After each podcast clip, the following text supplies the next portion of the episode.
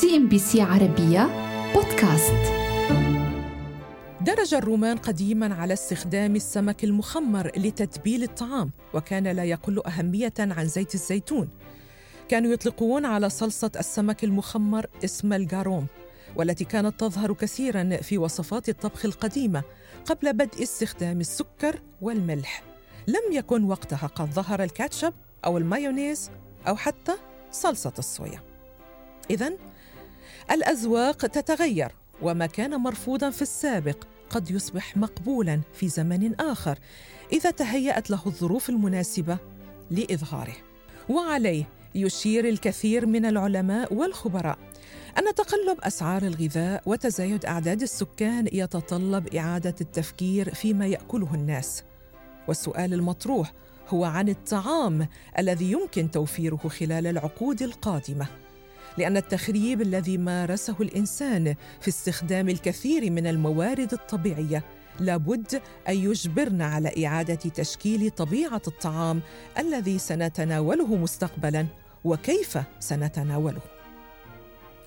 ووفقا لبيانات GlobalData ازدادت المطالبات بالمصادر المستدامة لجذب مجموعة متزايدة من المستهلكين من أجيال الألفية من ذوي الاهتمامات الاجتماعية وذوي الوعي البيئي. حيث أن هذه المجموعة أكثر رغبة بدفع المزيد من المال مقابل هذه المنتجات ومع زيادة الشعبية لفكرة الاستدامة في توفير موارد الطعام تزداد المطالبات بشرح تفصيلي للمكونات الغذائية وإجراءات تحضيرها كقاعدة في سوق الوجبات الخفيفة على سبيل المثال. والتي بدورها ستجبر المزيد من الشركات المصنعة على التحلي بمبدأ الشفافية أجرت GlobalData استطلاعات للرأي مع فئة من شباب الجامعات في أوروبا حول طريقة اختيارهم للوجبات الخفيفة. تراوحت النسبة ما بين 30 إلى 38% من الآراء التي تم استطلاعها بأن كون المنتج صديق للبيئة فهو يقع ضمن دائرة اختياراتهم المفضلة. إذا ارتفاع أسعار الغذاء وزيادة عدد السكان والمخاوف البيئية هي من ضمن القضايا ذات الأولوية في اهتمام المنظمات التي من بينها الأمم المتحدة والحكومات الأوروبية في شأن ما سنأكله في المستقبل. هذا ومن المتوقع أن يكون لارتفاع أسعار اللحوم تأثير هائل على وجباتنا الغذائية. وبحسب تقديرات العاملين في صناعة الغذاء فإن هذه الأسعار قد تتضاعف خلال السنوات المقبلة. وبهذا الخصوص أشار خبير مستقبل الغذاء مورغاين جاي إلى أنه في الكثير من الدول تعود الناس على شراء اللحوم بأسعار رخيصة نسبيا وبكميات وفيرة. لكن ارتفاع أسعار الغذاء سيجعل من اللحوم سلعة ترفيه ونتيجة لذلك فأن البحث جار لإيجاد سبل جديدة لسد الفجوة.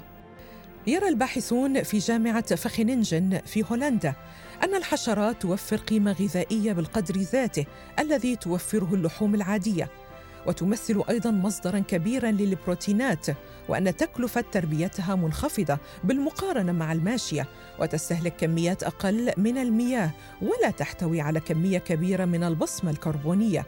بالإضافة إلى ذلك فإن هناك ما يقارب من 1400 نوع من الحشرات تصلح طعاما للإنسان. وأشارت مصلحة جمعية الغذاء التجريبية في بريطانيا إلى أن الحشرات بحاجة إلى تحسين صورة تقبلها إذا كان لها أن تصبح قابلة للأكل من جانب الأوروبيين وسكان أمريكا الشمالية الذين يشعرون بحساسية جديدة من تناولها. كما أن المحكمة الأوروبية سمحت ببيع بعض أنواع الحشرات كطعام بشري في أوروبا رغم أنه من غير المألوف لشعوب القارة تناول الحشرات كطعام للبشر على عكس الكثير من شعوب آسيا.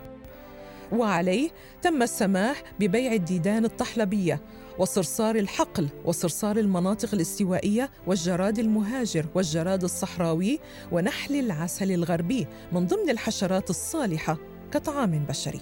وبذات الإطار تضخ الحكومة الهولندية أموالا كبيرة لجعل الحشرات جزءا من الوجبات الغذائية السائدة حيث قامت أخيرا باستثمار مليار يورو في أبحاث ذات صلة من أجل إعداد تشريع ينظم عمل مزارع الحشرات.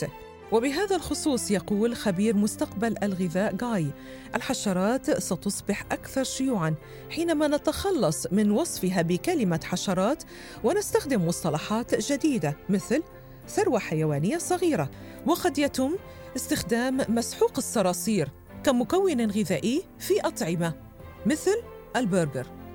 هذا ويبدو أنه لا توجد وسيلة لوقف زحف هذا الجيش المخيف من الحشرات التي ستسيطر على عاداتنا في تناول الوجبات الخفيفة.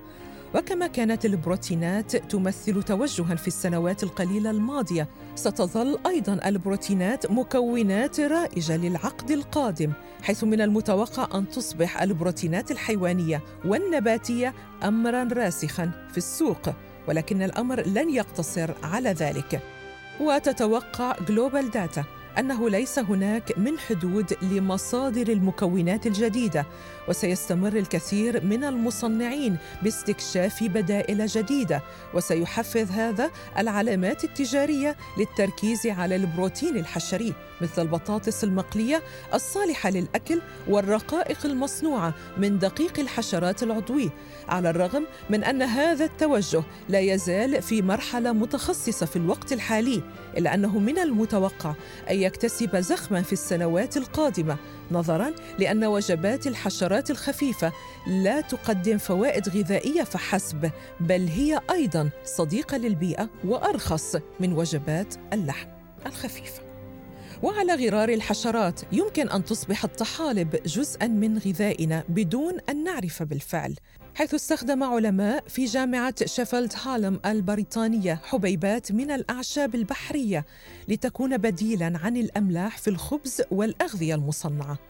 كما وتشير الكثير من الدراسات العلمية أنه بالرغم من أن الطحالب قد تكون في مؤخرة سلسلة الأغذية فإنها قد توفر حلاً لبعض مشكلات العالم الأكثر تعقيداً من بينها نقص الغذاء حيث يمكن للطحالب أن تكون غذاء للبشر والحيوانات ويمكن تنميتها في المحيط كما أن الوقود الحيوي المشتق من الطحالب يمكن أن يساعد في تقليل الحاجة للوقود الأحفوري. يتوقع البعض في صناعة الغذاء المستدام أن زراعة الطحالب يمكن أن تصبح أضخم صناعة لإنتاج المحاصيل في العالم. ويقول الدكتور كريغ روز وهو المدير التنفيذي لمؤسسة Seaweed Health Foundation إن الشيء الملفت حول الطحالب البحرية وأنها تنمو بمعدلات استثنائية إنها تمثل النبات الأسرع نمواً على وجه البسيطة. ولا تتوقف الأبحاث حول تمرير الحشرات والطحالب في وجباتنا لكن يبدو أن المجال يتوسع حول دراسة التاثير الصوتي على الطعام. وعليه ذكرت دراسة حديثة لعلماء في جامعة أكسفورد إلى أن نغمات معينة يمكن أن تضفي مذاقا أكثر لذة أو مرارة. توصلت تلك الدراسة التي أجراها تشارلز سبينس وهو أستاذ علم النفس التجريبي في الجامعة.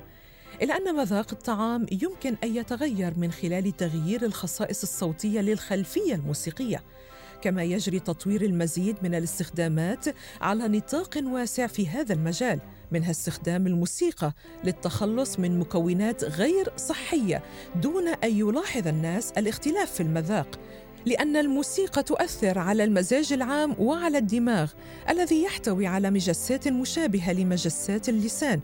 حيث نشرت مجلة نيتشر العلمية بحثا عن الطعم والمذاق قامت به جامعة كولومبيا الأمريكية.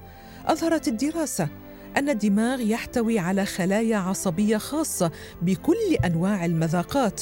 وهذا يعني أننا لا نشعر بالمذاق الحلو أو أي مذاق على رأس لساننا فقط بل في دماغنا أيضا. CNBC عربية بودكاست.